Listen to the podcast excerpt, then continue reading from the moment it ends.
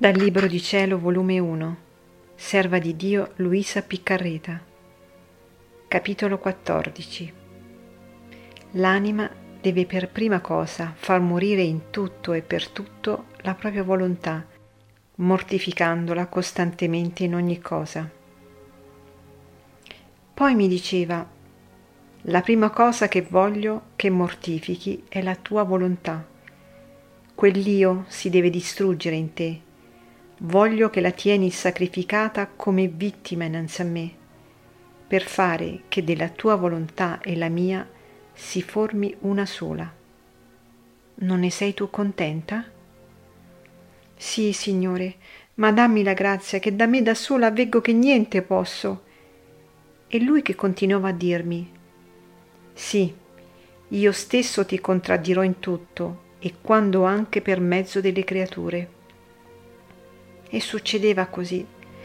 Per esempio, se la mattina mi svegliavo e subito non mi alzavo, la voce interna mi diceva Tu riposi ed io non ebbi altro letto che la croce.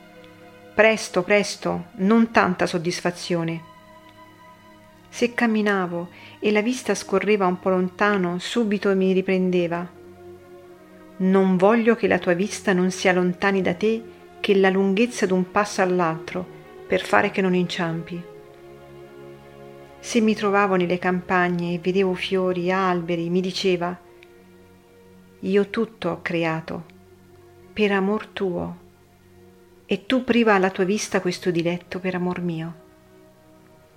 Anche nelle cose più innocenti e sante, come per esempio i parati degli altari, le processioni, mi diceva, non altro piacere devi prendere che in me solo. Se stavo seduta mentre lavoravo, mi diceva Stai troppo comoda, non ti ricordi che la mia vita fu un continuo penare, e tu, e tu. Subito per contentarlo mi mettevo sopra la metà della sedia e l'altra metà la lasciavo vuota, e qualche volta per scherzo gli dicevo Vedi, o oh signore, la metà della sedia è vuota venite a sedervi vicino. Qualche volta mi pareva che mi contentavo e ne provavo tanto gusto che non so dirlo io stessa, mentre poi alcune volte stavo lavorando un po' lenta e svogliata e mi diceva Presto, aiutati, che il tempo che guadagnerai con l'aiutarti verrai a stare insieme con me nell'orazione. Alcune volte lui stesso mi assegnava quanto lavoro dovevo fare io poi lo pregavo che venisse ad aiutarmi. Sì, sì, mi rispondeva. Faremo insieme tutti e due, affinché dopo che è finito resteremo più liberi. E succedeva che in un'ora, in due ore, facevo quello che dovevo fare tutto il giorno. Dopo poi me ne andavo a fare orazione e mi dava tanti lumi e mi diceva tante cose che il volerle dire sarebbe troppo lungo. Mi ricordo che mentre stavo sola lavorando, vedevo che non bastava il filo per compiere quel lavoro ed avrei avuto bisogno di andare alla famiglia per prenderlo. Mi volgevo a lui e gli dicevo Ah che pro, amato mio, d'avermi aiutato. Mentre veggo che ho bisogno di andarvi alla famiglia, posso trovare persone e mi impediranno di venire un'altra volta. E questa volta la nostra conversazione andrà a vuoto. Che, che, mi diceva, e tu hai fede? Sì. Ebbene, non temere, che ti farò compire tutto. E così succedeva, e poi mi mettevo a pregare. Se poi veniva l'ora del pranzo e mangiavo qualche cosa gustosa, subito internamente mi riprendeva dicendo Ti sei forse dimenticata che io non ebbi altro gusto che nel patire per amor tuo? E che tu non devi avere altro gusto che nel mortificarti per amor mio? Lascialo e mangia ciò che più non ti aggrada. Ed io subito lo prendevo e lo portavo alla persona di servizio, oppure dicevo che non ne volevo più.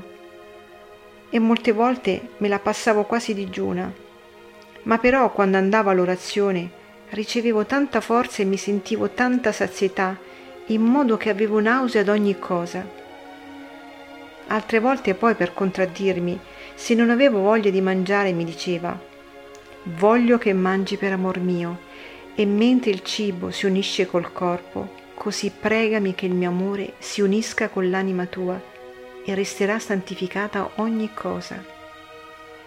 In una parola, senza andare più a lungo, anche nelle cose più minime cercava di far morire la mia volontà per fare che vivesse solo lui. Permetteva di farmi contraddire anche dal confessore, come per esempio mi sentivo un gran desiderio di fare la comunione. Tutto il giorno e la notte non facevo altro che a prepararmi. Gli occhi non si potevano chiudere al sonno per i continui palpiti del cuore e gli dicevo Signore, fate presto, che non posso stare senza di voi, accelerate le ore, fate presto spuntare il sole, che io più non posso, il cuore mi viene meno. Lui stesso mi faceva certi inviti amorosi che mi sentivo crepare il cuore. Mi diceva Vedi, io sto solo. Non ti prendere pena che non puoi dormire. Si tratta di fare compagnia al tuo Dio, al tuo sposo, al tuo tutto, che è continuamente offeso Deh, non negarmi questo sollievo, che poi nelle tue afflizioni io non lascerò te. Mentre stavo con queste disposizioni, la mattina andavo al confessore e senza sapere il perché, la prima cosa che mi diceva non voglio che faccia la comunione. Dico la verità, mi riusciva tanto amaro che delle volte non facevo altro che piangere. Al confessore non ardivo di dire niente, perché così voleva lui stesso che facessi, altrimenti mi rimproverava. Ma però me ne andavo da lui e gli dicevo la mia pena. Ah, mio bene, questa è la veglia che abbiamo fatto questa notte, che dopo tanto aspettare e desiderare dovevo restarne priva di voi. Conosco bene che devo obbedire, ma dimmi un po', posso stare senza di voi? Chi mi darà la forza? E poi chi avrà coraggio di partirsi da questa chiesa senza portarvi insieme? Io non so che fare, ma voi potete rimediare tutto. Mentre così mi sfogavo, mi sentivo venire un fuoco vicino, entrare una fiamma nel cuore, e lo sentivo dentro di me, e subito mi diceva Chetati, chetati, eccoti, sono già nel tuo cuore, di che temi adesso? Non più affliggerti io stesso ti voglio asciugare le lacrime. Hai ragione, tu non potevi stare senza di me, non è vero? Io poi ne restavo tanta annientata in me stessa.